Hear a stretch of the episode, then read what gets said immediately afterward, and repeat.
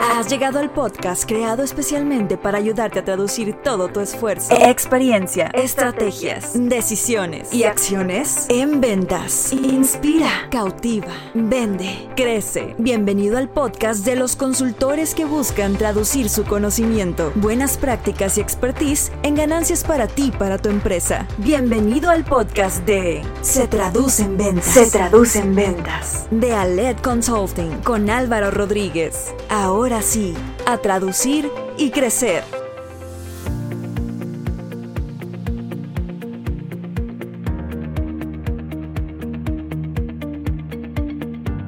Hola, ¿qué tal? Bienvenidos al episodio 50 de Se Traduce en Ventas, donde cada martes te ayudamos a traducir todo tu esfuerzo, experiencia, estrategia, decisiones y acciones en ventas. Yo soy Álvaro Rodríguez, consultor comercial y director de Aled Consulting. Me da mucho gusto que nos acompañes y espero que todo lo que hoy escuches y veas lo puedas traducir en ventas. Estoy muy contento por varios motivos. Primero, porque llegamos al episodio 50. Es un número muy especial, muy significativo para nosotros.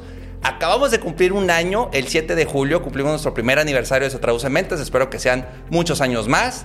Y también es la primera vez que grabamos en formato audio y video. Y tenemos un foro que hoy armamos con empresarios para poder platicar muy a detalle sus estrategias, qué están haciendo ahora, qué les está funcionando y cómo están ellos en el día a día traduciendo todas sus decisiones y acciones en ventas. Entonces, me da mucho gusto porque aparte son invitados que ya tuvimos en Se Traduce en Ventas, que les fue muy bien en su, en su episodio, que nos compartieron muy buenas prácticas y hoy estoy seguro que harán lo mismo. Les presento a nuestros invitados del foro de hoy. Tenemos primero a Karina Garza, ella es fundadora y directora general de Vexing Group. Bienvenida, Karina. Gracias, Álvaro. ¿Cómo estás? Excelente y muy contenta de, de estar aquí con, con tremendas personas e empresarios. Muy bien, gracias. Tenemos también a Cintia Rodríguez, ella es fundadora y directora del despacho, del despacho Genius Seguros. Bienvenida, Cintia. Hola, mucho gusto a todos y pues bien feliz de compartir con todos ustedes este gran episodio. Muchas felicidades. Gracias, gracias. ¿Cuántos llevas tú? Ya ni sé. Ya ni sabes. Porque tengo dos podcasts, ya ni Ya, sé. no, muy bien. Bastantitos. Más Pero- de 60 en uno y en otro como veintitantos. Sí, podcaster Cintia, tienes dos. El Tengo primero dos. se llama Finanzas sin filtro, que es donde se comparte pues información para los clientes y prospectos de finanzas personales y seguros, y el otro que es para agentes de seguros, se llama Estos son agentes. Muy bien, perfecto. Pues muy bien, tenemos también a Esteban Íñigo. Bienvenido, Esteban. Tú eres, bueno, pues él es fundador y director de Alimentos ONAE. ¿Cómo estás? Muy bien, muy contento. Muchas gracias. Muy bien, pues bueno, pues estos son nuestros invitados de hoy y quiero entrar directo al tema para no darle mucho, mucha vuelta. Me interesa mucho conocer eh, cuáles son realmente hoy sus estrategias comerciales, qué les está funcionando hoy por hoy en sus empresas para vender. Eh, algo que ustedes puedan decir, esto sí o sí me está funcionando, modifiqué esto y me está dando un resultado distinto. ¿Quién se arranca? Yo. Ah, vámonos. adelante, A ver, cuéntanos, Es que, es que sí hubo un cambio muy radical en, en mi negocio. Yo pues soy agente de seguros, ya tengo más de nueve años en esto. Y desde que llegó la pandemia, o sea, desde el año pasado, la verdad es que toda mi estrategia ha sido en digital, en redes sociales. Y yo crecí pues, un mil por mil por ciento. O sea, fue muy exponencial el crecimiento que tuve. Entonces, realmente creo que es digno de compartir que hay ciertos sectores que por lo que vendemos pareciera que las redes sociales no nos pudieran ayudar mucho. Eh, por ejemplo, el sector financiero, pues es complicado que las personas te suelten así como así o que te compren un seguro que es algo difícil de entender. Un plan financiero que no es como que te voy a soltar mi información financiera así de fácil si no te conozco nada más por redes. Pero ha cambiado todo tanto. Siento que la generación nueva, los millennials y todavía los más chavitos, como que ya traen la onda muy digital, o sea, ya de nacimiento, ya en el ADN. Entonces, eh, desde que yo empecé a implementar todo el tema de estrategia digital, de compartir con podcast información, crear confianza y vínculo con la gente, empecé a vender como nunca. O sea, esa dirías que fue tu, ha sido tu principal estrategia comercial y que te ha dado resultados. Sí, así ¿Sí? es, sí. Más de lo esperado. muchísimo más y pues ya, o sea, tanto así que me volví como punto de referencia para muchos agentes de mi sector. O sea, las aseguradoras volteaban y me veían y me decían, ¿qué estás haciendo? Compárteles a tus compañeros, por favor, porque en pandemia todo se bajó. En seguros todo se bajó. la- o sea, en la manera de vender era persona a persona, face to face. Y después, oye, ¿cómo le hiciste para vender un seguro en Instagram y por Zoom? O sea, ¿cómo le hiciste? Y sí, esa ha sido como la estrategia. Tu, gran estrategia. Mi gran estrategia que ya ahorita muchos más agentes han estado aplicando, pero no te puedo decir que, que ha sido fácil para todos. Claro. Ahorita podemos retomar este tema porque también muchos dicen, yo no tengo ese, no se me da o no se nos da en la empresa el compartir contenido y demás. Creo que puede ser un buen tema que hablemos más, más adelante, ¿no? Ahora, Karina, ¿a ti qué te ha funcionado? Eh, bueno, yo primero creo que, es importante la preparación. De, primero del emprendedor o del empresario, prepararte, eh, eh, obviamente va, va, a permitir que tu empresa igual crezca, ¿no? Tú creces, tu empresa crece prepararte, tener una estrategia súper clara y la ejecución bien puntual y, bien, y un seguimiento muy, muy claro. ¿Qué pasó con nosotros? Le vendemos eh, a negocios, a empresas, a la manufactura, mucho a automotriz. Entonces se vino oh, la pandemia y cerraron tres meses, ¿no? Entonces le vendemos armadoras a Tier 1, Tier 2, a toda la, cadena de armadoras, de, de, de las armadoras, ¿no? se cierra la, automotriz y el, recuerdo las primeras semanas de la pandemia, bueno, era, pues, ¿qué, va a pasar? O sea, ¿cuánto tiempo va a durar esto? Eh, la verdad es que eh, nos anticipamos y tomamos decisiones muy difíciles desde, desde que arrancó, a las dos semanas, digamos, tomamos acciones muy, muy puntuales. Y no te miento, sí estaba en una, en una incertidumbre dolorosa de esas de picos y bajas de emociones, hasta que se me iluminó de pronto el mundo con un, este, una publicación que vi donde decía todas las, eh, industrias perdedoras y también las ganadoras. Había hay muchas o hubo muchas industrias ganadoras. Dije, a ver, sí, en el mercado en el que estamos está perdiendo, pero aquí hay un mercado enorme de otras que están ganando con, la, con esta situación. Entonces, hicimos un cambio de, estrategia y nos movimos hacia mercados que no teníamos anteriormente. O sea, ese fue un gran acierto. Un gran acierto, porque en lo que la automotriz revivía, nosotros ya estábamos tocando puertas en otras industrias, ¿no? Alimenticia, eh, otro tipo de, negocios, ¿no? Retailers, etcétera, que estaban creciendo en ese momento, el e-commerce. Eh, entonces, cuando ya regresa la automotriz, pues nosotros ya tenemos una cartera adicional que antes no teníamos, ¿no? Y regresó con muchísima fuerza. Es, es, muy, muy curioso porque a pesar de que estuvieron cerrados, no frenaron las inversiones. Entonces, eh, se, pues nuestro negocio, la realidad es que este año ha sido espectacular, extraordinario en ambos negocios y creo que mucho ha sido esa capacidad de adaptación y flexibilidad. Pero te imagino también llegando con el equipo, oigan, ¿qué creen? Este, vámonos ahora a enfocar a estas industrias que no había abordado el vendedor, que no había abordado tu equipo. Y yo creo que más de uno sí dijo, Karina, de verdad. Fíjate que es, muy curioso, digo, tenemos un gran equipo eh, y nadie se bajó del barco. Nadie se bajó y al contrario, eh, creo que nos unió bastante la, la situación porque nunca los dejamos a ellos morir, igual ellos nos apoyaron en momentos difíciles, ¿no? Entonces siempre hemos visto mucho por la gente, siempre hemos sido, desde el que fundamos la empresa es cómo vamos a compartir el bienestar. Y eso no es regalar nada, es dar oportunidades de crecer. Entonces, como toda nuestra historia siempre había sido así, buscar el bienestar de la gente y darles un seguro de vida, de gastos médicos, o sea, muchas cosas, cuando llega la crisis te das cuenta que eso al final reditúa en el compromiso y en la lealtad. Entonces, la verdad, este, estoy súper agradecida con, con, nuestro equipo. Pero tomaste decisiones a tiempo, ¿no? Que creo que eso es algo que a veces también nos cuesta el... Híjole, o sea, le pienso y me, comí tres meses pensándole y se me fue, se me fue la oportunidad o se me fue el, el, cambio que yo quería, que tengo en mente, pero no sé cómo aterrizarlo. Es correcto, sí, sí tuvimos que ser muy, eh, pues muy drásticos en algunas situaciones y inmediatamente pues negociar proveedores, este, eh, eh, algunos beneficios de los empleados eh, y, inmediatamente tomar esas decisiones que no fueron fáciles, pero nos dieron tiempo. Cuando ya nosotros pues vendemos a crédito la gran mayoría de las cosas, entonces traemos un desfase entre lo que vendes y lo que cobras de tres meses. Entonces sí, los primeros tres meses todavía traíamos cobranza pero los siguientes tres, pues ya venía de bajada, pero nosotros ya habíamos tomado decisiones que nos permitieron sobrellevarlo, ¿no? Entonces fue, fue rápido y fue pues un volado. Nadie sabíamos qué iba a pasar ni cuánto iba a durar, ¿no? Entonces nos, no, creo que, que lo, lo, hicimos bastante bien y,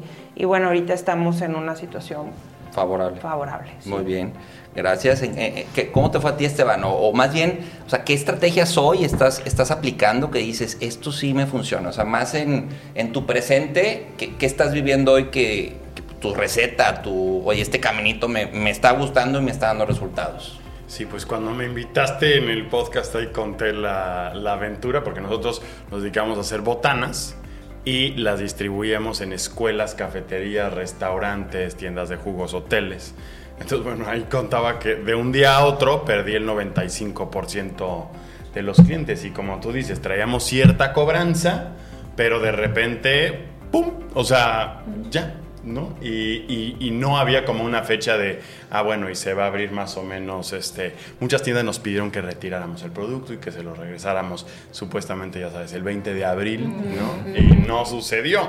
Entonces, bueno, nosotros nos fuimos a la venta en línea. Y, este, y bueno, obviamente tuvimos unos picos los primeros meses altísimos en mayo, o sea, cuando todos estaban encerrados, estaban come, come, come, come, come, ¿no?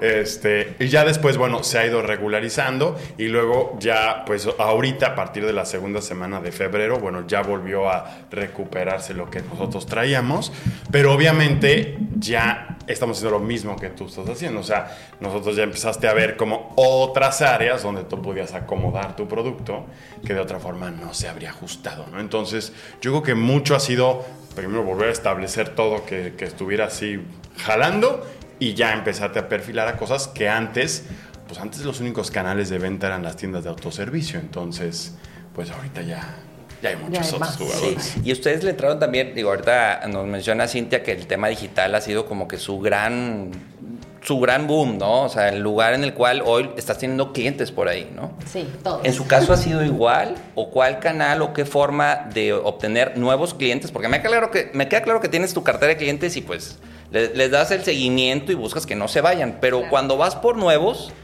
¿cómo han obtenido ustedes nuevos clientes? ¿De dónde? ¿Haciendo qué? Porque pues decían, networking, pues no hubo. O sea, era todo virtual o sigue siendo virtual. Este, en su caso, ¿cómo- ¿dónde han obtenido nuevos clientes? Bueno, nosotros tenemos desde el 2013 tienda en línea. Eso en mi mercado era, ¿estás loca o qué? O sea, ¿para qué pierdes recursos, tiempo y esfuerzo en eso si no, vende- no vas a vender nada? Dame chance. Bueno, lo que hicimos y nos funciona muy bien es que la tienda en línea, a pesar de que es un producto industrial, cero sexy, eh, ¿Qué es lo cero, pues impresoras robustas para líneas de producción, etiquetas, es- escáneres y demás. Son cosas que son complejas y son industriales, ¿no? Entonces, eh, no vas a vender. No, a lo mejor no. No es la venta per se como un e-commerce de, de- de un, eh, un retailer, pero es una, es una vitrina. El cliente que entra y pone número de parte, ahí estamos. Pone por intención de compra, quiero una etiqueta, ahí estamos. Quiero un escáner, ahí estamos. Entonces, no se vende como tal en línea, pero estamos en al menos cinco posiciones de la primera página de Google. No, ya vas de gane. Cuando tú buscas algo de, de- de lo, de lo que nosotros manejamos, ahí vamos a estar. Seguro, al menos tres a cinco veces en la primera página. Entonces, pero eso no fue, no fue casualidad y no fue de la noche a la mañana. Te digo, venimos trabajando desde el 2013, nos subimos a la ola a lo mejor muy pronto, pero eso sin duda ha sido la gran diferencia. A nosotros nos llegan muchísimos leads en li- en- en- por Google. Eh. Ahora estamos entrando que en Instagram, eh, que es más presencia y que te vean y identifiquen la marca Exacto. que otra cosa, ¿no? No vamos a posiblemente a vender, pero sí nos... Sí, ahí, ahí nos- estás, ¿no? estás presente. Bien, en, en tu caso, Esteban, ¿ha sido lo mismo? Sí y no. Nosotros lo que hicimos es que son clientes que ya teníamos y les empezamos a vender otras cosas. ¿Sí me explico? Que antes no los atendíamos.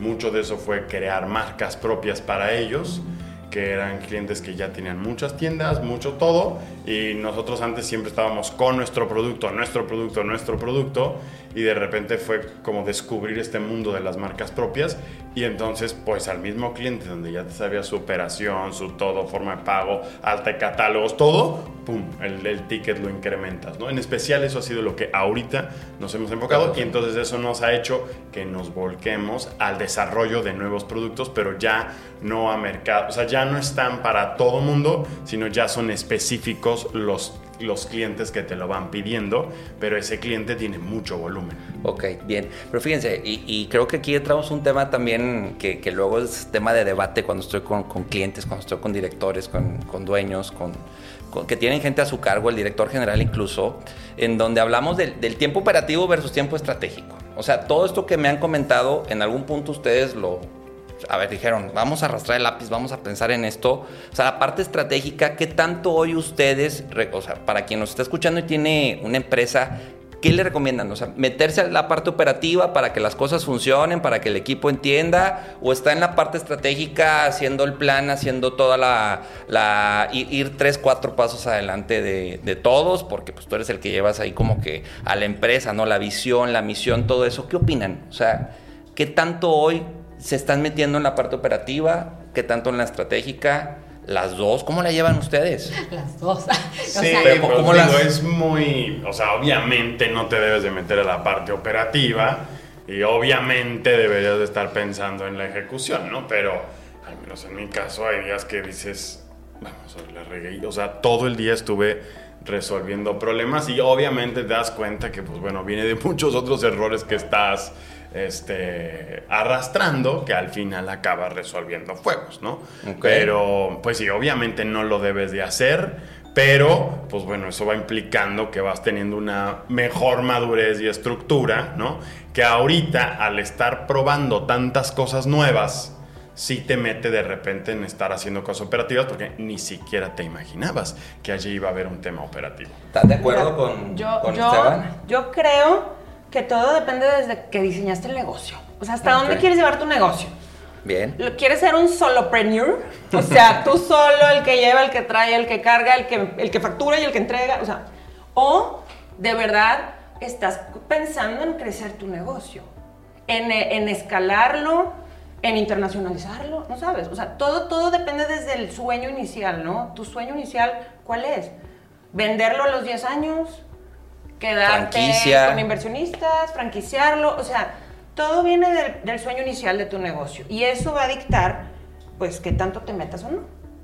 Mi sueño siempre eh, fue que quiero libertad para vivir la vida. O sea, yo quiero ser feliz y quiero, quiero ser, eh, obviamente, impactar la vida de la gente que me rodea, pero también quiero vivir mi vida y disfrutar mi vida. Yo creo que el negocio eh, le debe servir al ser humano, no al ser humano al negocio. O sea, entonces, yo creo que el negocio es un medio para yo alcanzar mis sueños, igual eh, los sueños de, la gente que trabaja con nosotros. Entonces, yo he tratado, trabajado, luchado contra mí misma, porque yo soy de las que también me encanta meterme, porque tú eh, dices, pues sí, está en mi cabeza, yo, yo, yo, yo lo puedo ejecutar, ¿no? Quítate, ahí voy, ahí voy.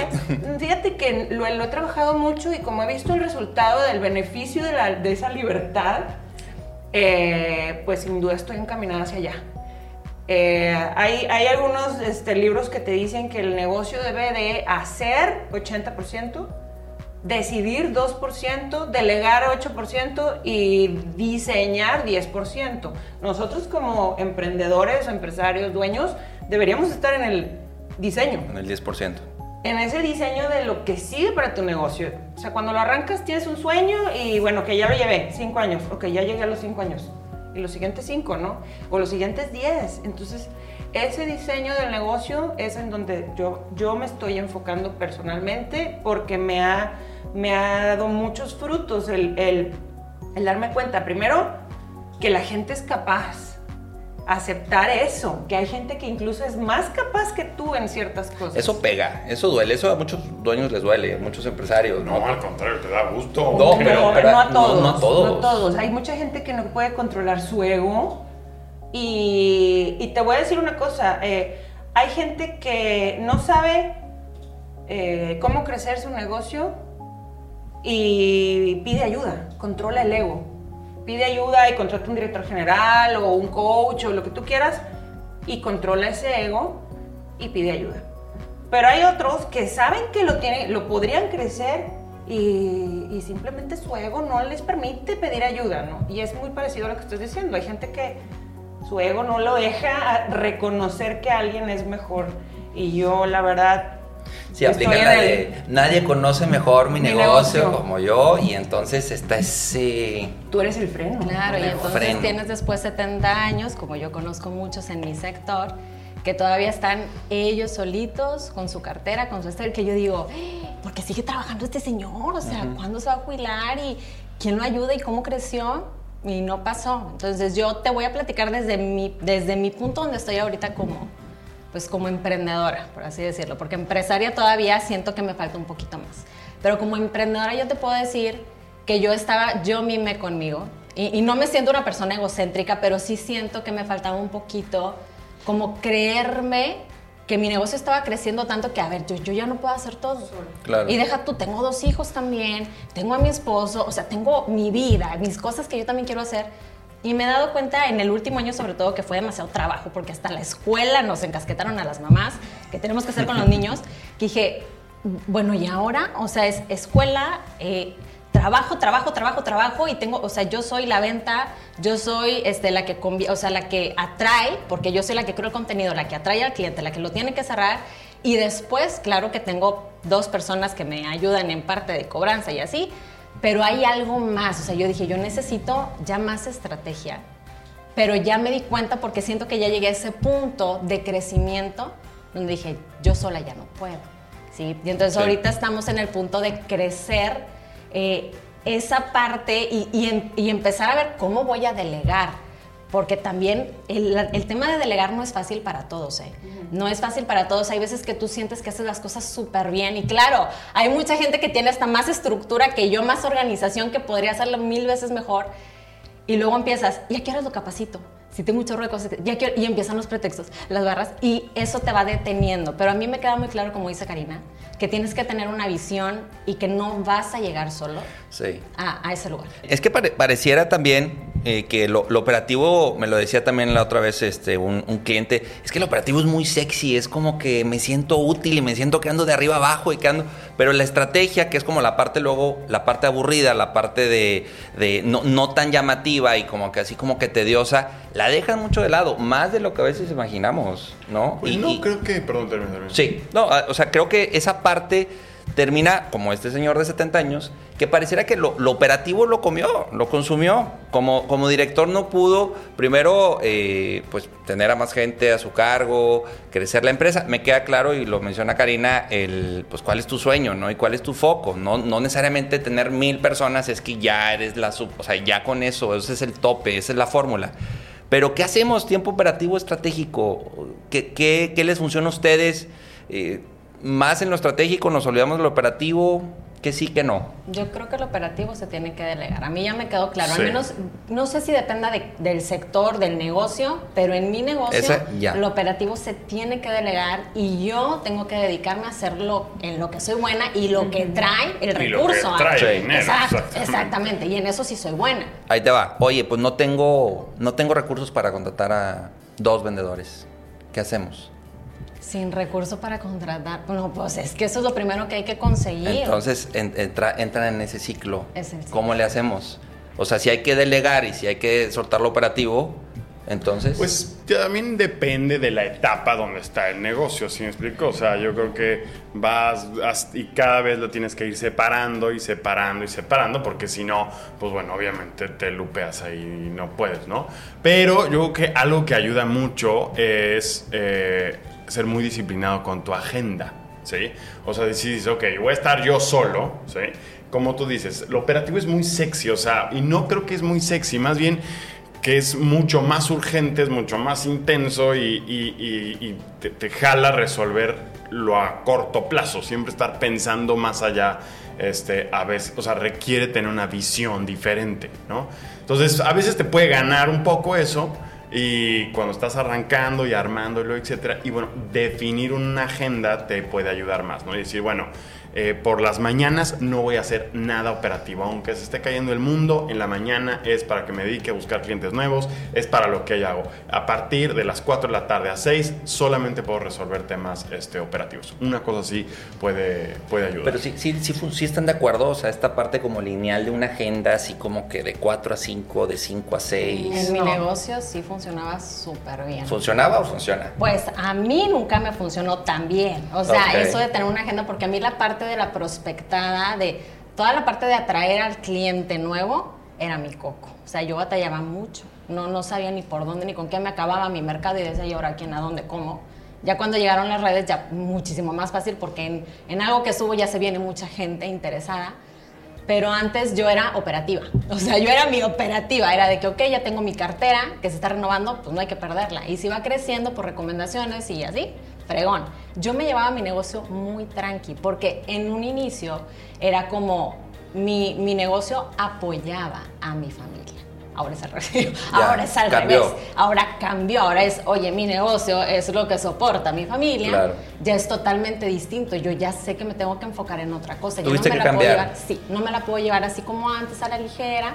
Em, entonces yo antes sí era muy, muy operativa. O sea, y, y eso de la agenda decía, sí, en la mañana tengo que ser clientes y se me iba la vida y, y cómo, y pensando, y no, me siento más útil, mejor, sacando la chamba. Pero con agenda o sin agenda, con enfoque a lo estratégico o enfoque a Más- qué? Sí, con enfoque a, por ejemplo, eh, la administración de la cartera que yo estaba haciendo. O sea, Ok. me enfocaba más en eso que en la parte estratégica. estratégica cosa que ahorita, me- no te creas, me cuesta cambiar, pero ya me lo exige el, El negocio, negocio. como tal. ¿Tú estás de acuerdo? Yo creo que todos empezamos así, de, de- de- de- la mayoría empezamos sin recursos, ¿no? La mayoría empezamos con un sueño, con poco capital, muy poco capital o nada de capital. Eh, y, y, pues somos la estrella, ¿no? Por un periodo de tiempo. Pero es donde tenemos que decidir cuánto tiempo quiero ser la estrella, ¿verdad? Entonces, eh, mucha gente piensa, contrato a alguien para que haga el operativo, híjole, me va a quitar 10, 15 mil, 20 mil pesos de lo que yo era mío. O sea, yo lo hacía y yo me quedaba con ese dinero y ahora se lo tengo que dar a alguien. Lo ven como una resta. Como un gasto. Y yo lo veo como multiplicador. Porque esa persona va a hacer lo operativo para que tú generes más en lo que, en lo que genera exponencialmente dinero en tu negocio, ¿verdad? Porque facturar, y importar y cobrar, y todo eso es súper importante. De nada sirve que vendas si no cobras, o si no facturas, o si no entregas. Entonces, todo eso es clave, es, es como columna vertebral del negocio. Y quien piensa que ese sueldo que le estás dando a esa persona te va a restar, creo que debe replantearse, eh, porque Totalmente. es multiplicador. La estrategia general del negocio, porque si está pensando de esa forma, o sea, está, está viéndolo muy cortito, ¿no? Claro, muy, muy de corto plazo. Y lamentablemente en México, y creo que es una, eh, un un indicador de, de todo el mundo, ¿no? Empezamos sin saber muchas veces, sin, sin, sin tener ese, esa experiencia de gente cercana que nos diga cómo. Y no hay receta mágica, ¿no? Pero eh, de repente tenemos que tener ese chip donde dices, ok, no sé, pero intento y aprendo y busco ayuda. Y creo que ahí es donde se quedan muchos negocios. Eh, al no buscar ayuda y al no este, ceder a que tienen una carencia de alguna este, disciplina, no sé, finanzas o... Sí, o sea, eh, saber el- dónde- dónde está el foco ¿no? rojo. donde no, don- donde no lo puedes hacer todo y no buscan ayuda, es- son las empresas que o se quedan en una micro eh, empresa o simplemente pues quiebran, ¿no? Porque no puedes seguir avanzando si no vas a- evolucionando también como emprendedor. O sea, Totalmente. una cosa es cuando arrancas, eres tú solito y haces todo, pero tu chip también tiene que ir cambiando conforme vas, vas, vas Vas avanzando. ¿Y Vas qué, qué otras creencias limitantes ustedes han vivido o están viendo ahora sí que con, con proveedores, con ustedes que están también hablando con empresarios? Ahorita hablabas de una súper importante, ¿no? La, la- la creencia del, o sea, hablábamos la de no, no puedo delegar, eh, yo conozco más a mi negocio, nadie más. ¿Qué otras cuestiones ven de creencias limitantes? El tema famoso del mindset del empresario, del emprendedor, que ustedes hayan vivido y que puedan incluso platicarnos de cómo la superaron. O ahí están, se vale también. Sí, yo creo que una es que, ok, ya defines que dices, ok, necesito una persona que esté llevando la contabilidad, le esté dando el seguimiento y haga tal cosa, ¿no?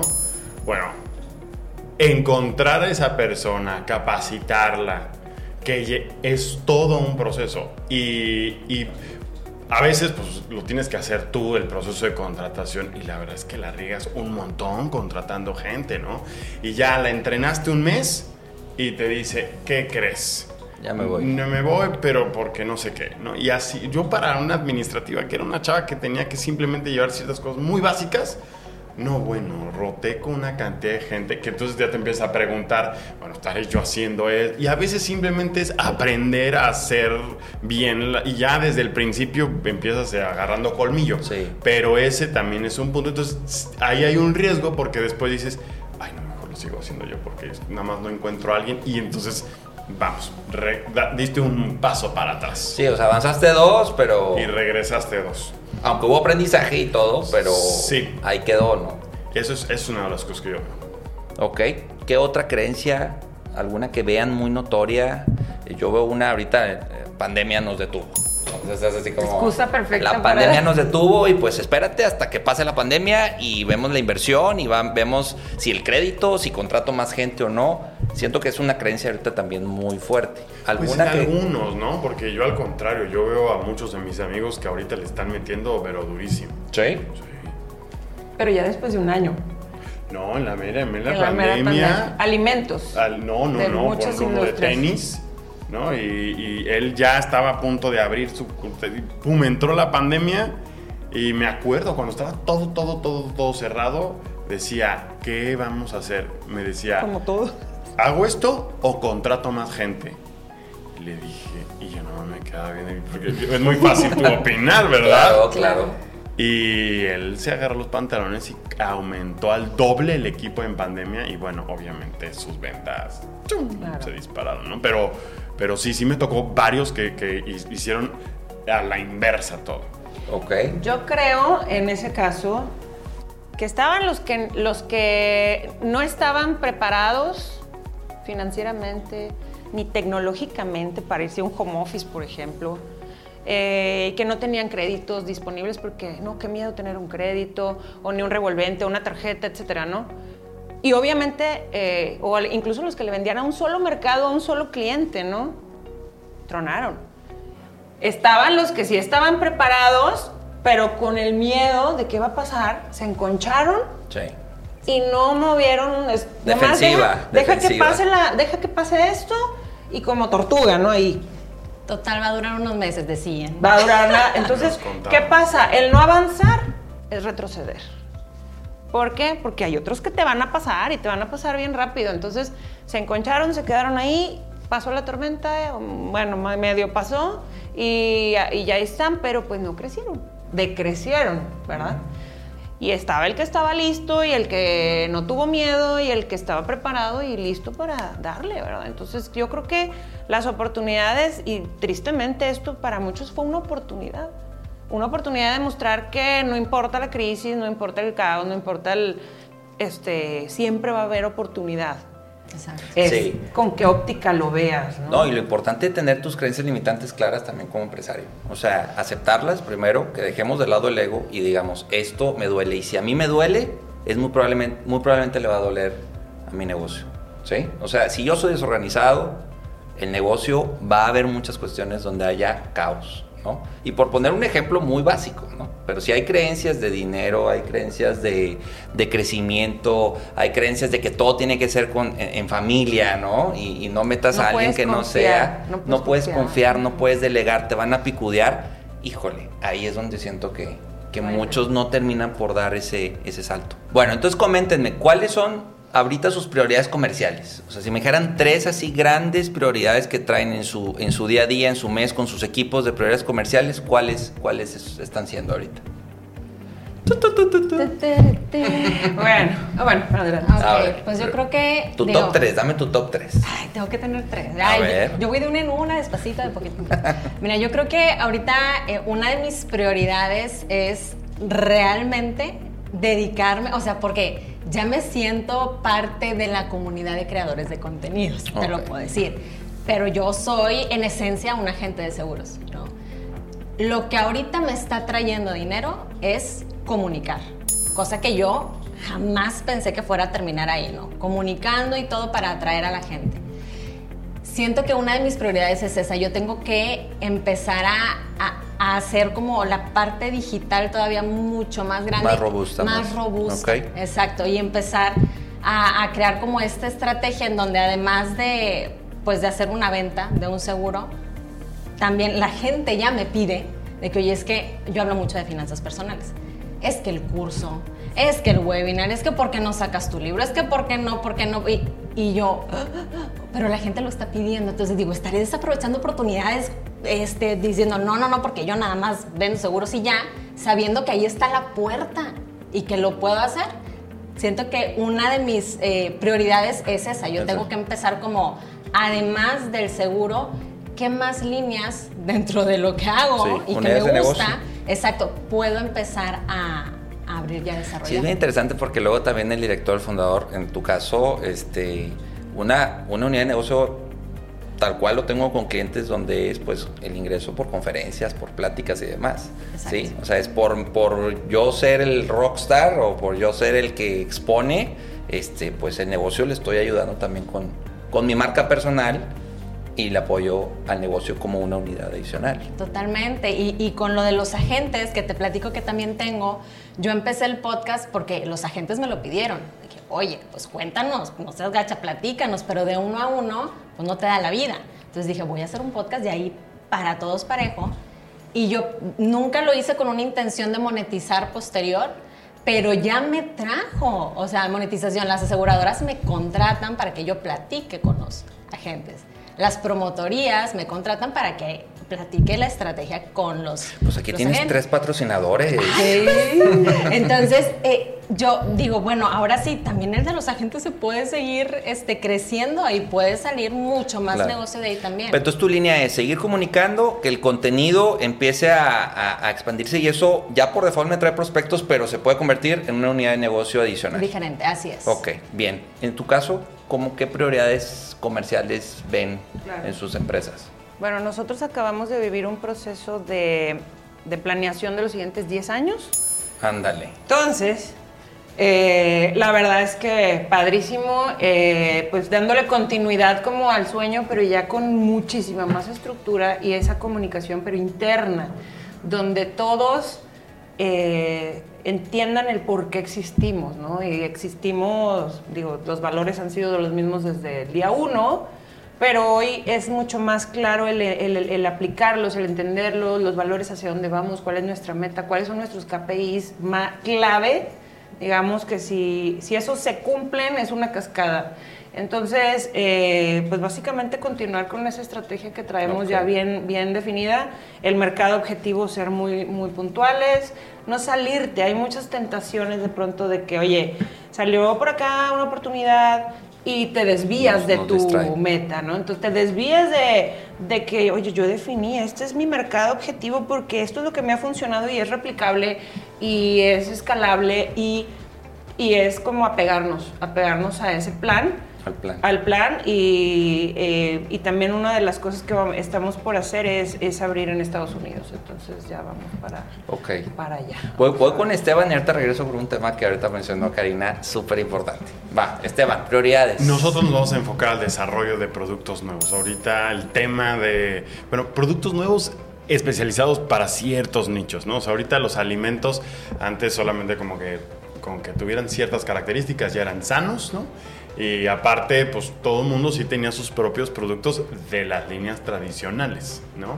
Pero ahorita ya les empieza a interesar, pero cuando tú eres un sustituto de una galleta, ¿sí? Pero que le quitas todo el azúcar y le pones proteína, ahí ya hay una tecnología que ya no está tan fácil, ¿no? Entonces, pero al final la quieren tener dentro de su mostrador, principalmente las cafeterías grandes. Entonces, por esa eso línea, eso es lo que nosotros nos vamos a enfocar. O sea, un nicho nuevo, un nicho que a lo mejor este, ya está todavía con más lupa. Y que la regamos mucho nosotros haciendo experimentos por todos los productos que hicimos. O sea, hemos ya hecho muchos y ya la hemos regado bastante. Entonces ya cuando volteas y dices, mmm, esa regazón puede ser monetizable. ¿A, manera de? a manera de desarrollo de productos ya de una forma Ah. mucho más fácil. No, te imaginé también dando una conferencia hablando de. Ah, podría ser, de también podría Todo ser. lo que no te dijeron en la escuela. El- la escuela de desarrollo de productos. Sí, también podría ser. Sí, porque, o sea, eh, eh, fue muy chistoso, pero eh, un gran parte de un producto que la vez pasada hablamos, de las barras de proteína, enfocamos la estrategia de publicidad a hacer el evento. Este, hacer la publicidad durante los eventos de las carreras, ¿no? Entonces poníamos stands, poníamos todo y hacíamos todo ahí, ¿no? Y, y bueno, así me la pasé viajando todo 2018 y 19 en eventos, ¿no? Pero muchas veces había algunas conflictivas en los eventos donde no entendíamos por qué como que no embonaba, ¿no? Y nosotros suponíamos cómo era el usuario que iba y suponíamos todo, ¿no? Pero eh, ahora yo me metí a correr y entonces yo estoy yendo a los eventos y dices, es que ¿por qué hice eso y por qué hice eso? Sí. Porque obviamente, o sea, posicionar un producto en esos eventos realmente no aplica porque el corredor, el corredor que realmente está eh, haciéndolo bien, no está pensando en, en aprender algo nuevo un día antes de su carrera. ¿Sí me O sea, ya hasta que lo viviste. hasta que lo vives, pero tú siempre te han dicho que debes de conocer al usuario, ¿no? Pero, pero muchas veces hay muchos eh, detalles que los omites, pero el chiste es que cada vez le vas entendiendo un poquito Sí, más. fíjate, en el episodio 49 estu- tuvimos a Carlos Agami y él, bueno, es consultor también y, y dice que con, con una empresa lo que le sugería o les lo recomendaba era que de- en una empresa de retail era el pon el producto sobre la mesa. O sea, él decía, todo lo que el cliente ponlo sobre la mesa, que lo toque y tienes un 70% más de oportunidad de cerrarlo, ¿no? Entonces él estaba así con, con eso. Pero le dice el dueño, oye, pues ve tú, o sea, haz la prueba, vete como vendedor una semana y me dices qué tal. Oye, pues cuando se dio cuenta que había cosas de 10 kilos y que no podía ponerlo sobre la mesa, dijo, oye, pues muy buena la idea, pero al momento ya no aplicaba. No aplicaba y dijo, pues ya, ya ahí lo acotaron, ¿no? Pero al final el punto es lo que tú mencionas, que muchas veces la idea suena bien, pero ya en la práctica nos come totalmente y nos cuesta. Sí, te cuesta Nos cuesta. Ahora, Karina dijo 10 años, planeación a 10 años. Y puede alguien decir, ¿cómo que 10 años? O sea, enfoca a largo plazo. Este, cuando ahorita está esto, mejor vámonos de a un año o si a lo mejor cada seis meses.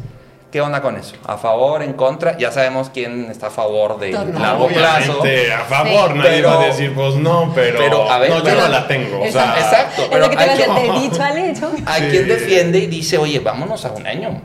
O sea, ¿cómo no, voy a es saber? una planeación a corto plazo, ¿no? Sí, pero, tú cómo la, o sea, ¿cómo, ¿qué opinas de eso? No, ¿Cuál, pues, cuál no. usas más? No, pues sería ideal que tuviera 10 Ese sería años y que a 5 y que cortos y los capé. O sea, son cosas que, que- que debes de saber que así funcionan. Sí. Pero ya en la práctica, ¿no? O sea, la verdad es que a veces sí te cuesta sentarte y, y a veces yo le he cometido, me distraigo facilísimo. O sea, Somos- bueno, sí. somos vendedores. Yo también tengo Entonces, un problema de es un atención. caramelo acá. Y, Grueso. oigan, ¿y si acá, no?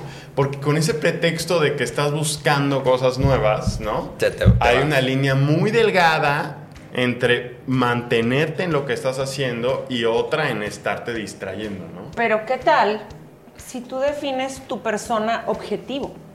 A ese le vas a vender todo lo que le puedas vender y si tienes a esa persona en mente, puedes seguir haciendo 200, lo que 500 quieras. productos. Sí, el punto es cuando te pones a ver personas. Es, oye, ¿y qué tal si ahora hacemos polvos de proteína para niños con, o sea, espérame, este, tu persona objetivo es el deportista. Acotando tu mercado meta, le puedes vender todo lo que sea Sí, porque ya está dentro de... No, pero yo hablaba en general, que a mí me pasa que me distraigo muy fácil a productos nuevos, a cosas nuevas y, y ya es como que no. Sí. O sea, Pero focus, si tú eres esto. tan buenísimo haciendo eso, solamente acótate a, Ah, sí, a tu sí, mercado sí, sí, objetivo. sí. que creo que ya lo aprendiste ahora, ¿no? Ya lo he entendido, ya lo he entendido, pero me refiero a que es un error que yo he hecho. Sí, pero, Sí, pero a ver, todo. pero Sí.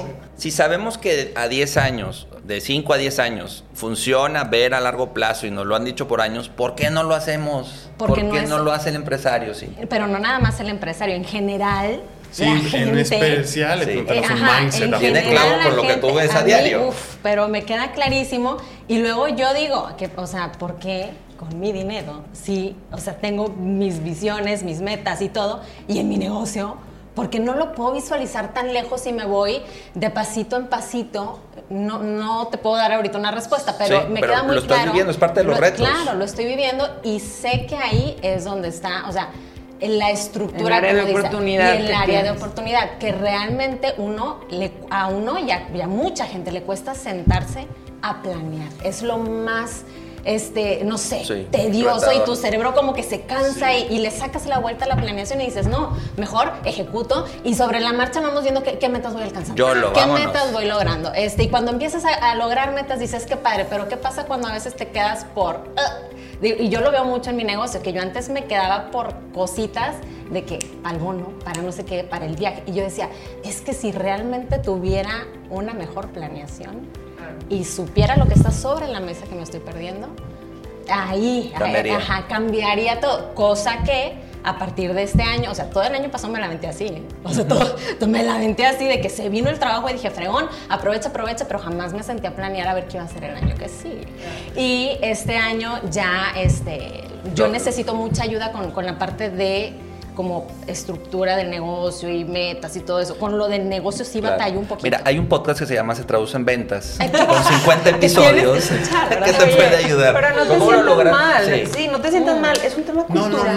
no. Sí, es un hábito de pensamiento. Es un tema cultural. No sé si has escuchado eso de que el mexicano planea un día para ejecutar 364 y el japonés planea 364 para ejecutar un día. O sea, y creo que no, no es fácil cambiar el chip. Yo soy vendedora nata y, eh, y somos, somos dispersos, somos distraídos, somos, somos de acción, somos de, de, de agarra la caja y llévala a subir al carro. Yo, yo así, yo, Sí. yo traía mis etiquetas en el carro y me hablaron a las 2 de la mañana iba a entregar, o sea, así. Pero vuelvo al tema de la evolución, de romper con tus paradigmas Exacto. en un punto y tú decides. Tú decides si quieres seguir sirviendo el negocio o que el negocio te sirva a ti. ¿Llega eso Es- solo? No. O ahí O sea, es donde te vas dando a trancazos, o sea, vas viendo a trancazos qué, qué pasa, porque efectivamente, o sea, nosotros, pero ahora sí que hay que entender la forma de pensar de los latinos, ¿sí me explico? O sea, no estamos hablando de elementos aislados, no, no, sé, en general, pues tú ves cómo piensa un nórdico y cómo piensa un cuate acá caribeño, ¿no? O sea, tenemos dos formas muy distintas de enfrentarlo. Entonces, en tema de planeación, o sea, todos sabemos lo que hay que hacer. O sea, nadie lo hace por, por eso. Pero también creo que muchas veces, o sea, para nosotros como que el placer inmediato es, es, es, es mu- muy cercano. Entonces hay una gran satisfacción porque yo ahorita entregue esto, ¿no? Yo ahorita haga esto. Entonces, El corto plazo, lo corto plazo, operativo. sí, yo veo cosas tangibles, ¿no? Entonces estamos acostumbrados a hacer eso desde que hacíamos tareas, ¿sí me explico? O sea, todo era, ¿cuándo hay que entregar la tarea? Ah, bueno, hasta acá, ejecuto una hora antes de que haya que entregar la tarea, ¿no? O sea, es un, es un hábito mental que tenemos, entonces no podemos esperar que de repente como empresarios, ¡plup! Sí, excepto no, no, no, que como No es un rayo de luz Claro, que te toca y ya hasta cambiaste, que te das trancazos donde ves que no llegas a las metas porque estás feliz entregando en tu carro este, a las 2 de la mañana cada Mira, vez. hay Sí. varias cosas que te motivan. A ver, El miedo te motiva, el miedo. El miedo motiva, no Sí. hablo que a mí. ¿Pero por qué vendes seguros? Porque la gente tiene miedo de morir, de perder su patrimonio, de bla, bla, o sea, el miedo motiva, el miedo motiva, el miedo a, híjole, Genera acción. si no, Exacto. o sea, motiva a, a que hagas algo distinto, el miedo a quebrar, el miedo a que tu sustento se vaya, dices, o cambio yo, o puede que truene, ¿verdad? O motivo paraliza, porque mucha O gente paraliza, también- que es lo que te digo. Pero bueno, eh, te digo, hay, hay varios factores que motivan, ¿no? Otro es ver el ejemplo de alguien más. Que tú dices, ah, la torre, este cuate se va 15 días de vacaciones cada mes. ¿Qué y onda? Está ¿Y yo libre. cuándo? Yo, ¿por qué no? O sea, motiva. Motiva el ver el ejemplo de otros que ya lo lograron. ¿Y cómo lo lograron? ¿Cómo le dieron la vuelta? Eso es lo que también hay que, hay que observar, ¿no?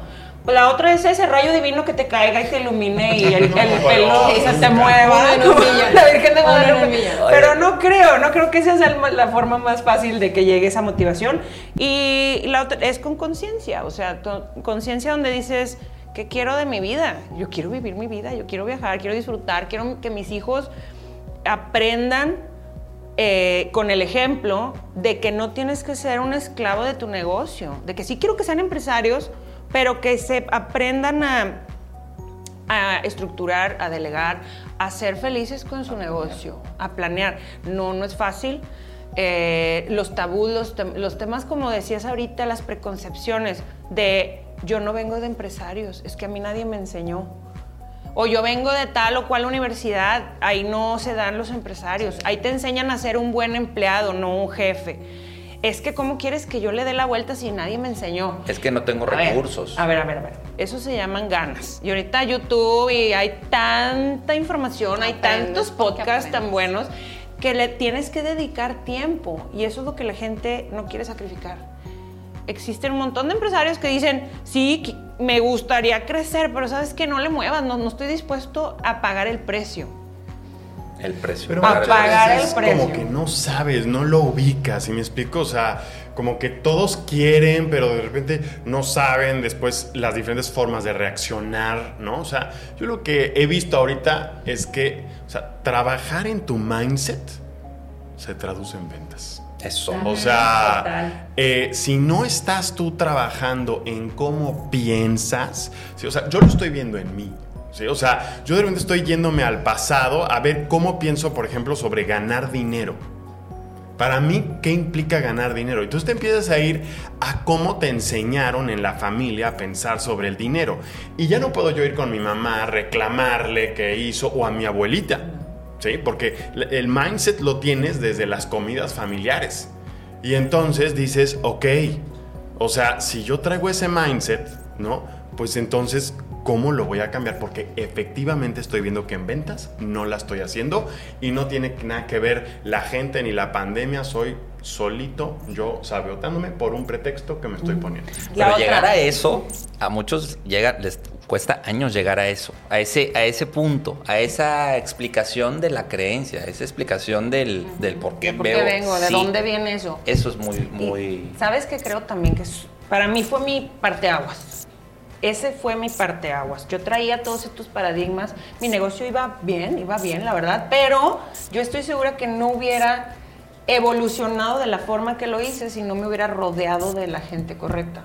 Ese es bueno. Somos el promedio de las cinco personas con las que te juntas. Tú decides con quién quieres estar. Y desde ahí arranca ese proceso de cambio del mindset. Entonces, no, no, yo no vengo de, de familias de empresarios, nadie me enseñó, no vengo de una super universidad, no estudié en Estados Unidos en la Ivy League, no tengo maestría.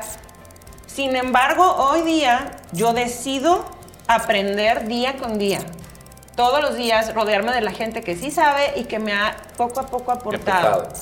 Y retado. Y no, imagínate, si tú estás con amigos que, "Ah, hombre, vámonos de fiesta el viernes o desde el jueves o desde el miércoles, pues esos no son los retos que necesitamos los emprendedores, los empresarios, ¿no? Son- los retos son de, ¿y por qué no? ¿Y por qué no te vas 15 días de vacaciones? No, es que no puedo, es que mi negocio me demanda. ¿Y por qué no? ¿Qué tienes que hacer para lograrlo? O sea, cuando te empiezan a retar de esa manera positiva y aparte ves el ejemplo de otros y aparte te eh, aprendes de, de- de sus historias, creo que ahí es donde viene ese cambio. Y Vas, vas, vas evolucionando, vas rompiendo ideas que Claro. por muchos años fueron bien compradas y te gustaron, ¿no? Y todo eso, ¿dónde lo puedes encontrar? Pues hay un montón de cámaras de comercio, hay organizaciones, BNI, EO, este, hay muchísimos lugares donde puedes asociarte y, y conocer ese tipo de gente, que esté en el mismo track que tú, con los mismos problemas que tú, con los mismos dolores y retos que tú. Entonces, tienes eso. que armar tu team de gente porque está bien difícil y luego cuidar la conversación de- de- dentro de esos teams. ¿Sí? O sea, porque de repente los, por ejemplo, en la pandemia, de repente hubo equipos que se hicieron súper negativos. Broncas, broncas, broncas, Broncas, broncas, broncas, y los grupos eran una escupidera Sí. de veneno, no, no contra nadie, o sea, no, no de Sí, chisme, sí. sino de, todo negatividad mundo hablando noticias. de lo que estaba Sacando el estrés ahí, nada y entonces, ¿qué pasa? Pues tú te empiezas a hacer el promedio, ¿no? Y inmediatamente, de repente ya veía yo todo negrísimo. La y era como, oye, pero a ver, o sea, no, yo, yo hace una semana no pensaba así, ¿no? Entonces, tienes que tener mucho cuidado, o sea, todo el tiempo tienes que estar muy consciente. Y yo creo que algo que empezaste, creo que es como la base y que eso nos cuesta mucho, es saber qué queremos. O sea, porque antes era muy fácil, o sea, antes todos estudiaban más o menos lo mismo, las cinco diferentes carreras, todo el mundo más o menos se casaba, todo el mundo más o menos tenía hijos, o sea, hoy Cambió. o sea, hay demasiadas opciones. Esas opciones que hacen, pues te hacen que te puedas perder, ¿sí? Porque entonces empiezas a ver empresarios que ya no saben qué están haciendo. ¿Sí me explico? O sea, ya, ya ayer estaba cenando con un amigo que es un muy buen empresario. Ya, ya nada más está creciendo, ¿sí me explico? O sea, ya... Perdí el rumbo, ya- se ya- me fue. No. Se me fue de O las sea, manos. tiene- pero de repente ya empiezas a perder la noción de que nas, viene todo de la persona. ¿Sí me explico? O sea, no, no está simplemente por agarrar y construir y vender cosas, sino hay una esencia de ser humano que tiene meta. En tu caso, tú dijiste, yo quiero libertad, ¿no? Y entonces, bueno, todo lo armo alrededor de eso. Pero si no, te pierdes. porque te vas al operativo? Porque es facilísimo encaminarte. Que, que a eso iba también mucho el foco de, de, bueno, ¿y cómo fluir entre todo esto? Porque no es un camino recto, no es un camino este, pavimentado. ¿Cómo fluir sobre el caos? Y caos entendiendo el día a día, el que tienes a un equipo, el que tienes prioridades, o sea, todo esto que hemos hablado, ¿cómo logro, cómo, cómo logran ustedes irlo llevando y que no los coma, que no los absorba, que no digan, ya, o sea, ya no puedo, ya, esto ya me devoró. Yo ¿Cómo le han que- hecho? Yo creo que tú dijiste una palabra clave, priorizar. O sea, y lo de la agenda que dijo Esteban. Yo antes no me manejaba así, pero ahora que te digo que el negocio me obliga a hacerlo, tienes que tener la prioridad bien clara. A ver, ¿qué es lo que realmente urge? ¿Qué es lo que nada más come tiempo, pero no urge? ¿Y qué es lo que tengo que hacer yo para seguir atrayendo, ajá, el flujo, ¿no? Al negocio. Y, y ahora sí, poner de que, a ver, ahora tengo que sacarlo urgente. ¿O quién va a sacarlo urgente para yo concentrarme en lo, en lo demás? Pero tienes que tener la prioridad bien, bien clara.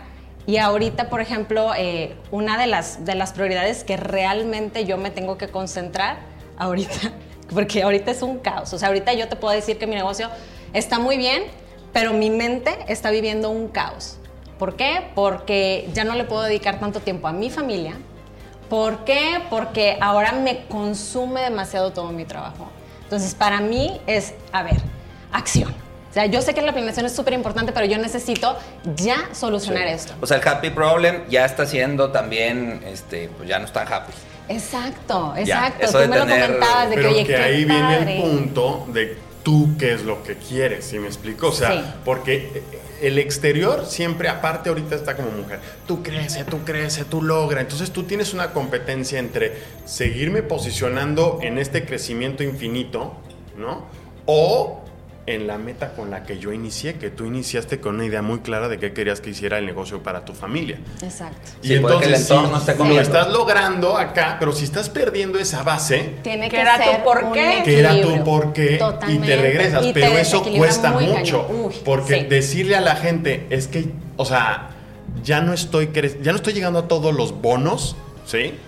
Es como, ah, no pudo. ¿Sí me explico? O sea, Sí. y es Sí. como, no, yo quise no llegar a los bonos. Exacto. Es que a qué estás dispuesto a sacrificar. O sea, ¿qué estás dispuesto a sacrificar?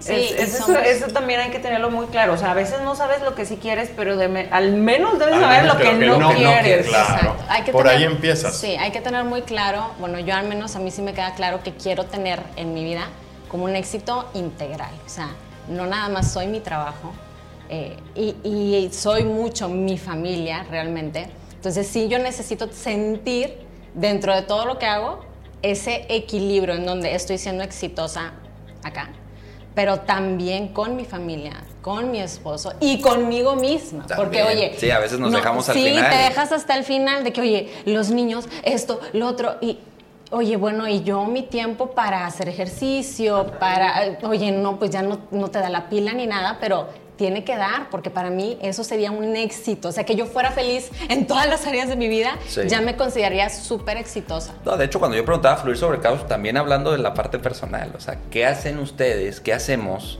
para que adicional a la parte que nos demanda laboral, el día a día, también estemos bien nosotros y podamos fluir? Hay quien habla, hay quien se ha metido mucho en el tema de meditación, este, clases de salsa, ejercicio, maratones, ¿no? También digo, luego uno lea los, acá los tops y ¿qué te dicen? Corro, hago ejercicio y demás. O sea, es, es también un desfogue, ¿no? ¿Qué opinan ustedes? Claro. Fluir Pues sobre el, caos. cao- el caos es, es parte de la vida. O sea, Sí, o sea, es- yo no he vivido fuera del caos. No, vamos, o sea, ¿Cómo se siente? no sé qué se sienta no estar en caos. Entonces, pues sí, el caos va a estar ahí, sobre todo si eres un emprendedor. O sea, Sí. siempre va a haber, va a haber algo que, no sé. Sí, pero que sea un caos que, que te Pero- sume, pero no que Bueno, te, obviamente, que te devore, estar Claro, dentro eh, de un... Hay que saber, como dices, fluir, eh, convivir con eso y sacar lo positivo, la oportunidad del caos. Porque si, por ejemplo, COVID fue un caos mundial, Sí. pero el que tuvo la mente fría para decir, a ver, a ver, a ver, me salgo tantito de la película y estoy viendo desde acá arriba que aquí se va a ocupar y aquí se va a ocupar. Y... Sí, o sea, esa frialdad que no es fácil porque somos, somos como, o das todo o no das nada, ¿no? Así somos los emprendedores. Y es difícil abstraerte, salirte de, de- de- tantito. tantito de la película y ver desde arriba que está, eh, eh, eso es. Eso es precisamente esa visión estratégica, que no, no nacemos con ella, pero hay que Es irla un músculo, desarrollando. es un músculo. que vas desarrollando. Pues sí. ¿Yo qué hago? A mí me encanta leer, escribir y de repente pues no, no puedes estar aprendiendo todo el tiempo, pero novelas, leer novelas también, como que te, te hace que Sí. te desconectes completamente porque... creciendo el cerebro sin chutarte horas viendo Netflix. Sí, o sea, eso también. Bueno, ahí, ver, platícanos lo que tú encontraste, me decías tú también eh, un libro, ¿no? Digo, así a manera de resumen, todo lo que te diste cuenta del tema de Netflix, el tema del consumo, del, el tema de las adicciones, ¿no? Un poco ligado a redes sociales, Ah, bueno, Netflix. eso y sería otro podcast, ¿verdad? Sí, sería otro episodio, pero, pero hablaba lo- los hallazgos que encontraste, ¿no? De el tiempo que luego consumimos en cosas que nos van devorando. Sí, no me acuerdo qué te haya contado, Eh, eh, pero. Hay un libro, ¿no? Hubo un libro, un Sí. documental, algo que me habías dicho, Ok, que habías ok, tú ok. leído Sí. y que tú Ah, dejaste sí, algunas sobre apps la forma, incluso. la forma en la que Eso. te Sí, que después Netflix sacó un documental de eso, de cómo el cerebro genera mucho tema de dopamina y entonces empieza a ser adicto a ese descubrimiento constante Exacto. y que después, bueno, ya no Puedes o sea, dejarlo. no puedes dejarlo porque estás todo el tiempo buscando cosas nuevas, ¿no? Este que obviamente sería, se- para entrar en contexto es es todo un, un- un capítulo, pero, pero yo creo que el tema de, de leer, o sea, si me explico, o sea, porque a veces terminas muerto. ¿Sí me explico? O sea, burnout, el cerebro se, se acaba, ¿sí? Porque aparte el cerebro sí tiene cierta capacidad al día que tú la vas consumiendo, consumiendo, consumiendo y sí llega a un punto de burnout, ¿no? Entonces, aquí es, ¿qué voy a llegar a hacer a mi casa? O sea, ¿cómo lo voy a alimentar? Claro. Hay, hay un concepto que, que dijo un amigo eh, que me encanta porque es edutainment. O sea, sí. si veo Netflix o veo, pero son documentales, Claro. historias, por ejemplo, de empresarios de, no sé, Carnegie, Sí. de todos estos del de Heinz o el de McDonald's, o sea, aprendes viendo Relajado. un video o una Exacto. película, un documental, relajado, te entretienes y aprendes algo, Sí, ¿no? tiene- y tiene- Entonces, que... Y te voy a decir una cosa, y se vale perder el tiempo también. Sí, también. Yo me Claro. pongo a ver tonterías Se en vale, YouTube, así se- que sí, digo. Se vale, porque no, Sí. no nada más vives, como tú dices. Para aprender y para- aprender y para no, negocio y no, para desarrollarte. Para, porque No. también eso te genera un de que, "Puh, ya, No, o sea, estoy acaba, se te acabadísima, acabadísima. Entonces, de repente. Es como con el dinero, o sea, te lo gastas también en cositas que sabes que, que no está tan bien, pero necesitas, te hacen feliz. A mí también con el tiempo me pasa eso, o sea, sí, ya cuando termino de trabajar es, ok, ok, tengo tantas horas, ¿cómo las reparto bien entre lo que me falta, entre mi familia, entre esto, el otro? Pero este cachito es, Es para mío. perderlo, para Exacto. perderlo Sí, completamente. tiene que haber un balance. Pero yo creo que de la pregunta, o sea, lo que yo más veo es que como personas tenemos que empezar a entender la, la percepción del tiempo Si me explico, o sea, yo tengo tantos años, voy a vivir tantos, mis capacidades físicas se van a ir cambiando, ¿sí? ¿Qué quiero? Quiero. O sea, tenemos que. Vamos en el rush todos, ¿no? Porque de repente sentimos que llevamos toda la vida, pero Instagram las stories empezaron en 2017. O sea, no, no, no, teníamos eso. No teníamos eso, ¿no? Entonces, de repente, y ya lo ves como algo de... Pero entonces es sentarte y decir, yo, Esteban, ¿qué estoy armando? ¿Qué quiero? ¿Qué sí ¿Con quién sí voy a competir? ¿Con quién no? Porque si no, es una guerra infinita de no saber qué quieres una cosa que puede pasar es que vives una frustración constante, ¿no? Porque pues, nunca llegas a tus propias metas, pero realmente ni siquiera sabes cuáles son tus propias metas. Y no lo hablo del negocio, porque a veces el negocio es un poquito más fácil agarrar y medir unos KPIs y, mm, ¿sí? Pero los tuyos. Personales. ¿sí? Por ser dueño de negocios, porque si trabajas dentro de una empresa, no traes esas crisis. Sí. Ahora, bueno, no sé. En el caso de la gente que trabaja con nosotros, siempre es, ¿cuál es tu sueño? ¿Cuál es tu meta? y los hacemos que hagan sus metas. De hecho, o sea, digo, en el librito aquí les decimos cuál es tu meta. ¿En qué trabaja? Él no se va el sábado pensando si, o sea, si me explico, o sea, él se desconecta, ¿sí? y tú siempre. Te sigues muy ligado, porque es tu todo, es tu esencia, hasta se convierte de repente en tu identidad, ¿no? Pero qué tanto eso ayuda o no ayuda. No, no, es que puede ser un arma de doble filo. Exacto. No, yo creo que sí, no ayuda, no ayuda. Definitivo tienes que tener tu tiempo para para no hacer nada si no quieres, ¿no? Este, porque eso es, como el sueño. Si no duermes, ah, no te regeneras y no, no estás bien. Igual en el negocio, tienes que salir un poquito, eh, viajar, ir a eventos, conocer gente, gente, conocer gente, porque de la gente aprendes cosas y de la gente eh, observando eh, aprendes. Y eso te lo llevas a tus negocios siempre me, ha pasado que viajas, ves algo y dices, no, esto está buenísimo, aquí funciona, porque allá no, y, lo buscas, o sea, como que te, llena. Y eso eh, creo que no hay que perderlo, no hay que dedicarse, vuelvo a lo mismo, el negocio tiene que servirte a ti. Sí. sí. Y luego, pero luego también entras como en este dilema de que ¿y si este es mi momento? Ay, yo hablando desde mi propio caso, ¿verdad? Pero, pues claro. y, si, y si este es mi momento, y si ahorita es, ajá, y ya después de a lo mejor 10 años cosecho y ya puedo estar con mi familia todo el santo día y mis hijos, digo que a lo mejor, ah, te digo, el tiempo pasa, ¿eh? O sea, el tiempo pasa y los huercos crecen y todo es tan rápido y a veces dices tú, ok, lo, lo, estoy midiendo bien en la balanza, o sea, realmente lo vale, pero luego, ¿qué también le estoy dejando a mis hijos? ¿Qué les estoy transmitiendo? pues que, o sea, que ellos también pudieran ser eh, emprendedores, que pueden ser empresarios, que pueden ser, o sea, que no tienen que trabajar en una empresa, que les puede ir muy bien. Eh, ese tipo de cosas es lo que siento que sí se están llevando. Hay que preguntárselo. Sí, Esa es la invitación. Porque es lo que uno cree como expectativa. o sea, el ejercicio que estás tú haciendo, ese es el correcto. ese es el que yo digo que hay que hacer. Que tú te O sea, yo tengo súper claras mis metas por escrito de mi vida. O sea, qué voy a hacer cuando me voy a retirar y cómo quiero retirarme. Ojalá llegue, ¿verdad? Ojalá. Este, y con la visión que tengo. Y todo tiene que estar alineado hacia allá. Sí. Porque entonces eh, vas desviándote, es muy fácil. Sí, no, yo no, la verdad es que no, no, las tenía y entonces, bueno. Y de las personales bajan entonces las del negocio. O sea, para yo llegar ahí, ¿qué ocupo? ¿Cuáles son los pasos? y las del negocio transmitirlas al equipo y saber cómo transmitir. por ejemplo, si tú, te digo con la gente, ¿qué quieres? Una casa y un carro y esto, ok. Para eso vas a ocupar tanto dinero, eh, así ya sea mensual, bla, bla. Entonces, si tú cumples tu meta, vas a tener eso y más, ¿verdad? Entonces, alineas sus sueños y sus metas personales con las del negocio, porque el negocio es una forma que tú también llegues, ¿no? Como vendedor o como eh, el área que sea, que tienes un bono, logra tus metas para o sea, eh, del negocio para que tus metas personales se cumplan. Y al final esa es la vida, o sea, la vida es tan cortita. Y no sé si leíste mi post, acabo de cumplir años. claro, me encantó. Y era del tiempo, precisamente, que el tiempo se va. El tiempo es lo único que no vuelve. Entonces, ¿qué estamos haciendo con nuestro tiempo? Y al final, eh, ¿qué nos va a quedar? ¿No? El recuerdo de lo que lograste, de a quién impactaste, de lo que hiciste. ¿no? Entonces, sí creo que esas, esas eh, y no creas, la planeación a 10 años no fue de la noche a la mañana, o sea, nos tardamos cuatro meses en hacerla. No, y una horas mental para hacer una planeación.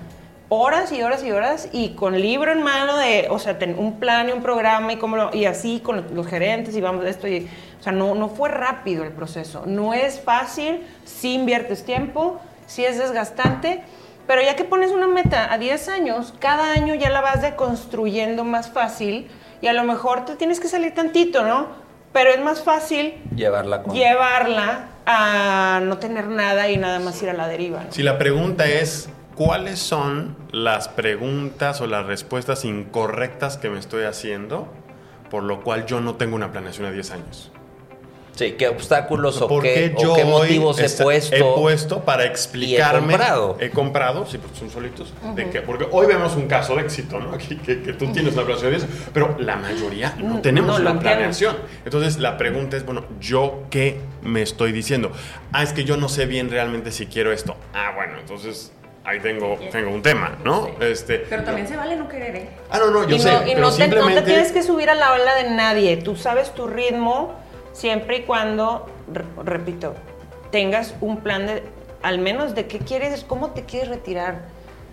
Con Sí, ingresos pasivos, con, o sea, quieres ingresos pasivos, quieres bienes raíces, vas a tener ahí un ahorro, acciones, bonos, o sea, ¿cómo te quieres retirar? Y entonces todo lo que hagas para atrás, tuc, tuc, tuc, tiene que aportar a ese Sí. objetivo. Pero a veces, por la edad, ver cuánto falta para que yo llegue a los 65 me parece que es un mundo, ¿no? Sí. Entonces pierdo la noción del tiempo y hago cosas muy presentes en lugar Claro. de estar deconstruyéndose. O sea, yo lo veo que tú tienes ya como mucha madurez También de la edad. el tiempo. Exacto, no sé cuántos sí. años tienes tú.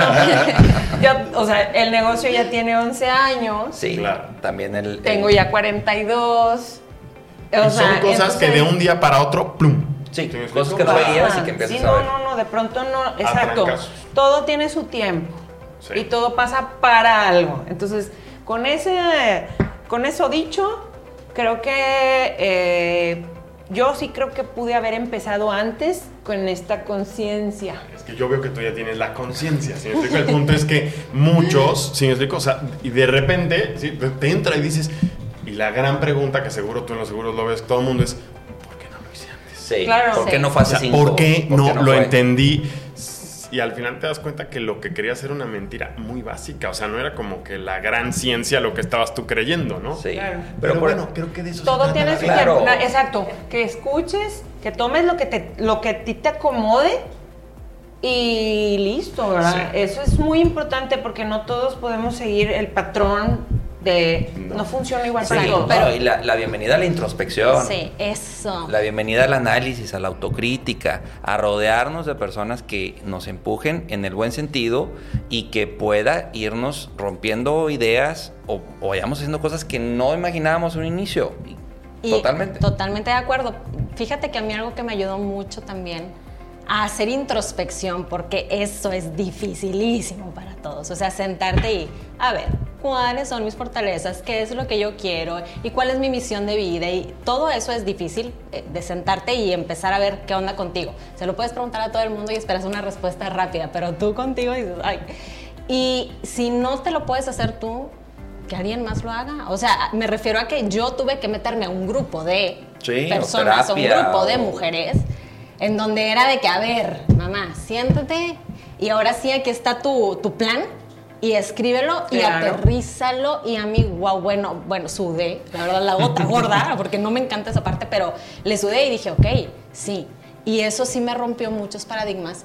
Y justo fue, y, y ya no sé qué fue, pero claro que eso siento que me impulsó mucho. Sí, rompiste ahí. Ahí rompí. Ahí rompí. Sí. O sea, y, y cuando ves que hay otra gente que está pasando por lo mismitito que tú Todos, sí, claro. Y que sientes el apoyo, como tú decías, de que, oye, necesitas un grupo. Sí, necesitas el grupo de apoyo y salir. Y dije yo, bueno, qué cosa, porque ahí haz de cuenta que rompí aquí y luego llegó lo del negocio y, y empecé como a sacar la parte de la innovada, de que vamos a hacer esto, y se juntó todo. Y para mí, yo a veces digo de que fue suerte. No, fue No. suerte. No, no, no, te no. preparaste ¿Cuál para ese suerte? momento, Sí. nada más. Estaba ese Exacto. momento. Exacto, y no lo veía venir, ¿eh? Y no lo veía venir, pero todo pasó como en el momento correcto. Que yo dije, órale, pero sí me ayudó mucho el grupo de apoyo eh, de las chicas, me ayudó mucho alguien con experiencia, o sea, tener un mentor. Claro, totalmente. Un mentor, porque cuando eres emprendedor, no, no tienes todas las respuestas, no, no tienes una respuesta. No, tienes visiones diferentes. O sea, de una edad a otra edad ya hay Claro. un mundo. Sí, Ya hay, hay un un- mundo. Entonces, exacto. cuando llega este mentor y te empieza a decir, a ver, yo ya pasé por donde tú pasaste y a mí me ayudó esto, si te sirve, aplícalo, ufas, ¿no? Cambió Sí, totalmente. sí. Cambió Por eso te digo, tienes Sí, que aliar, te aliar con mucho, gente mucho. que de diferentes edades también. Sí. Eso te da una visión impresionante de diferentes ingenieros, eh, arquitectos, o sea, diferentes eh, eh, historias de, de, Sí, de orígenes diferentes, perfiles, edades, porque todo te enriquece. Entonces, no sesgarte nada más, por ejemplo, a un grupo de eh, no sé, de seguros, ¿no? O yo, en mi caso, de tecnología o de empaque, porque todos tenemos más o menos la misma visión. Sí. Tienes que Sí, enriquecerte. cometes el, el incesto mental, ¿no? O sea, todos Pues todos piensan igual. igual. Y, y metes a alguien Sí. distinto ahí y dicen, ¿por qué piensan así? Así no es el Sí. mundo real, ¿no? Afuera hay una diversidad. Esa, esa era la palabra que iba a decir. La diversidad. O sea, la diversidad de, de pensamiento, de creencias y, y de, de visión de vida. O sea, de cómo han hecho ellos las cosas. Y romper también, vuelvo al tema, creo que ese va a ser el. O sea, romper con ideas que tenías que no te está, o sea, que ya te diste cuenta que qué bueno que ya soltó. O sea, ese Álvaro de 23, buenísimo, pero ya este Álvaro de 33 tiene que ser, o ya me di cuenta que necesita tomar esa. ¿Qué esa- y el negocio, el negocio de hace tres años, el de hace dos años, y al que quiero en cinco o diez, también tiene que ser otro. Y en ese punto, ahí nos entretenemos un buen rato. A mí algo que me Totalmente. sirve mucho para abrir este espacio mental, porque, porque a veces también con tus propios compañeros de trabajo, o sea, de, de estos grupos, a veces no, no, o no puedes expresarlo tan fácilmente. Entonces lo que yo empecé a hacer es que empecé a escribir, aprender a escribir, que es algo que implica mucho esfuerzo. ¿sí? O sea, porque no es algo que si, si se te da y lo haces siempre, pero si no, es, es, es difícil. Me compré una libretita y en esa libretita solamente podía escribir. Llegaba, llegaba muy temprano a la oficina, llegábamos a las 7 de la mañana, y entonces solamente lo que lograra captar en una hoja. ¿Sí me explico? O sea, no podía escribir dos hojas, tres hojas, cinco hojas, nada. Solamente Así te lo hago. una. Te Y lo entonces empiezas a escribir. Las primeras meses realmente no sabes ni qué escribir, cuentas de repente y te agarras contando toda una tragedia con un proveedor y después dices, bueno, ¿y eso en el futuro a quién le sirve? ¿No? Este, que no lo haces para que otros lo lean, ¿no? Pero el punto es que las ideas se empiezan a aclarar y de repente empiezas a ver patrones. Y dice, ¿ya viste que siempre creo que es el fin del mundo cuando pasa esto? ¿No? Y ya ves que, te- a ver, entonces yo traigo un problema donde no estoy sabiendo qué quiero hacer porque yo me asusta esto. Y entonces eso me ayudó a mí así muchísimo, ¿no? O sea, es un- diálogo muy personal, ¿sí? Claro. No, no lo hago pensando que un día se va a vender ese... No, no, no, no, no. O sea, yo solito.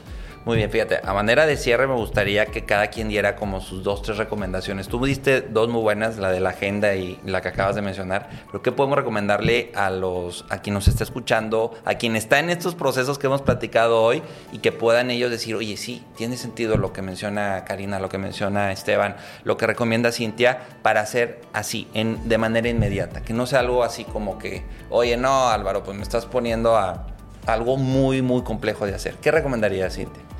Yo creo que la parte de creer que eres capaz, porque, y eso es algo súper sencillo y a lo mejor muy trillado, pero te puedo decir que es el problema mayor de la De mayoría de muchos. la gente que está atorada en algo. Sí. Es, no me creo capaz, y me pasó, yo, yo estaba ahí, o sea, no me creo capaz de llegar a este punto. Y, y te digo, yo necesité ayuda para tic, tic, tic, empezar a quebrar el cascaroncito y, y ya por fin salir. Sí. Y, empecé- ¿Y sabes cómo empecé? Reconociendo como logros chiquitos que yo antes decía, eso cualquiera lo hace.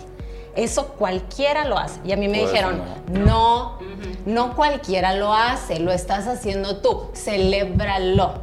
Sí, y yo fue de que, sí, en serio, y sí, y dije yo, ok, vamos a celebrar cosas pequeñitas.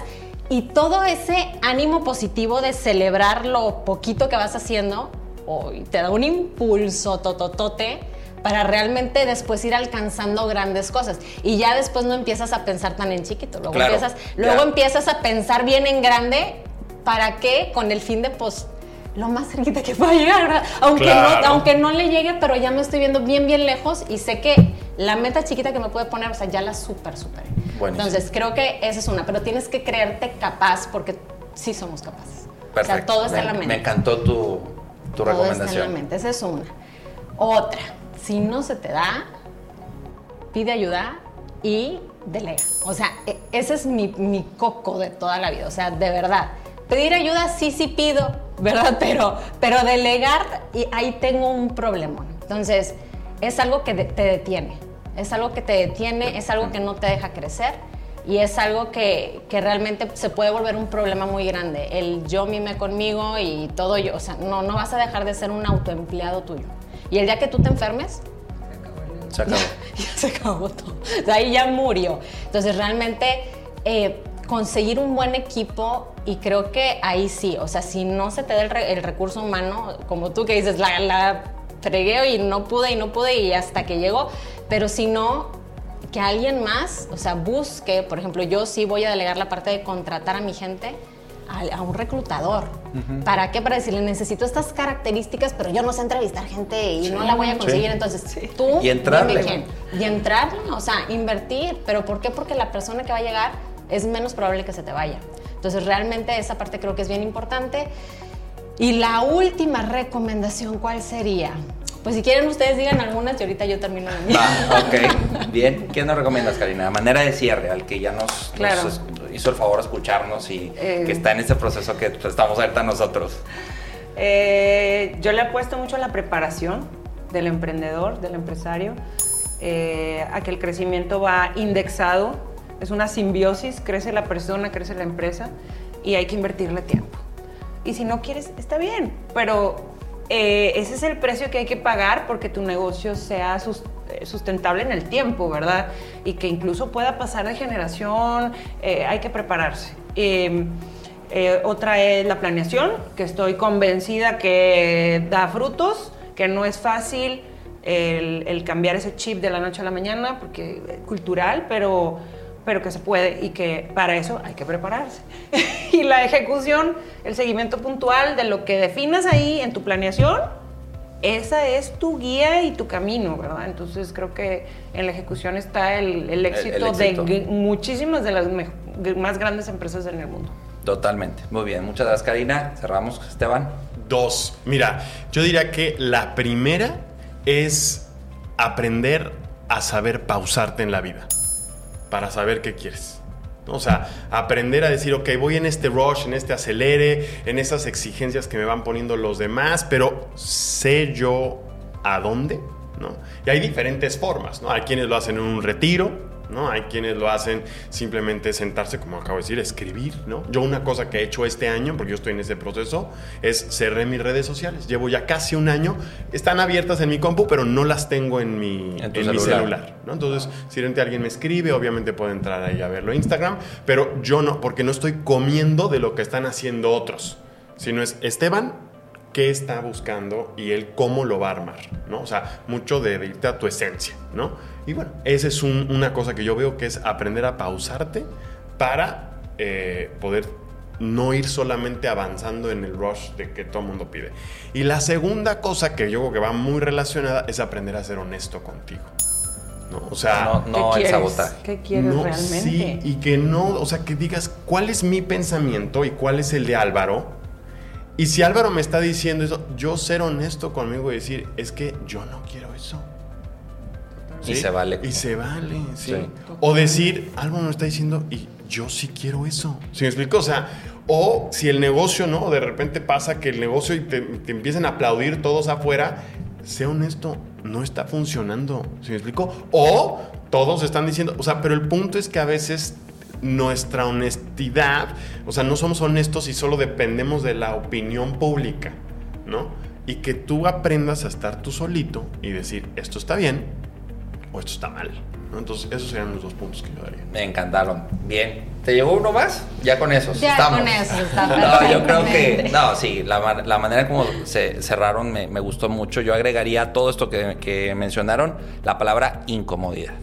Disfrutar, aprender y estar también y saber lidiar con la incomodidad, con la, el, el decir, bueno, esto no.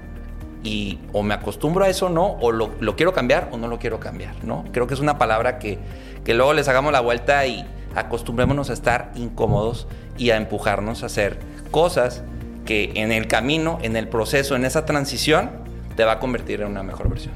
Yo con eso cerraré. ¿Les parece? Totalmente. Va, oigan, de verdad me encantó el foro. Gracias por su tiempo, por su apertura, por, por obviamente incomodarse en el buen sentido de decir, oye, pues hay cámaras, este, nosotros nos incomodamos diciendo, va, va esta versión en video y audio, valía la pena por, por el episodio 50 y espero de verdad que no sea la última vez que podamos platicar y profundizar y seguir con estas reflexiones que me encantaron. Gracias. ¿Sí? Gracias, gracias por la invitación. de ustedes, de verdad. Va, Igualmente. Muy bien. Bueno, pues muchas gracias. Quiero también aprovechar para agradecer a Espiral México y al buen Freddy Gaitán y todo su equipo, a Juan Carlos, que han sido parte muy importante del podcast, que nos han ayudado, también nos han empujado a, crecer. Esperemos, obviamente, seguir con más episodios, seguir haciendo mucho, mucho eh, labor para que todo esto que se menciona, todo tú te identifiques, lo apliques y lo puedas traducir en ventas. Te quiero invitar a que nos visites en nuestras redes sociales. Estamos en Facebook e Instagram como Se Traduce en Ventas y también que visites a LED Consulting. Con todo gusto te podemos platicar lo que hacemos, lo que resolvemos y lo que apoyamos en las empresas. Me puedes mandar un correo a álvaro.aledconsulting.com. Fue un placer. Gracias por estar, por dedicarnos tiempo. Espero que este episodio te haya encantado. Yo soy Álvaro Rodríguez y recuerda, inspira, cautiva, vende. Hasta la próxima. Episodio traducido. Acabas de terminar un capítulo más de Se traduce en ventas con Álvaro Rodríguez. Esta es una producción de Aled Consulting con Inspiral México. Síguenos en Instagram como arroba Aled Consulting y visita www.aledconsulting.com.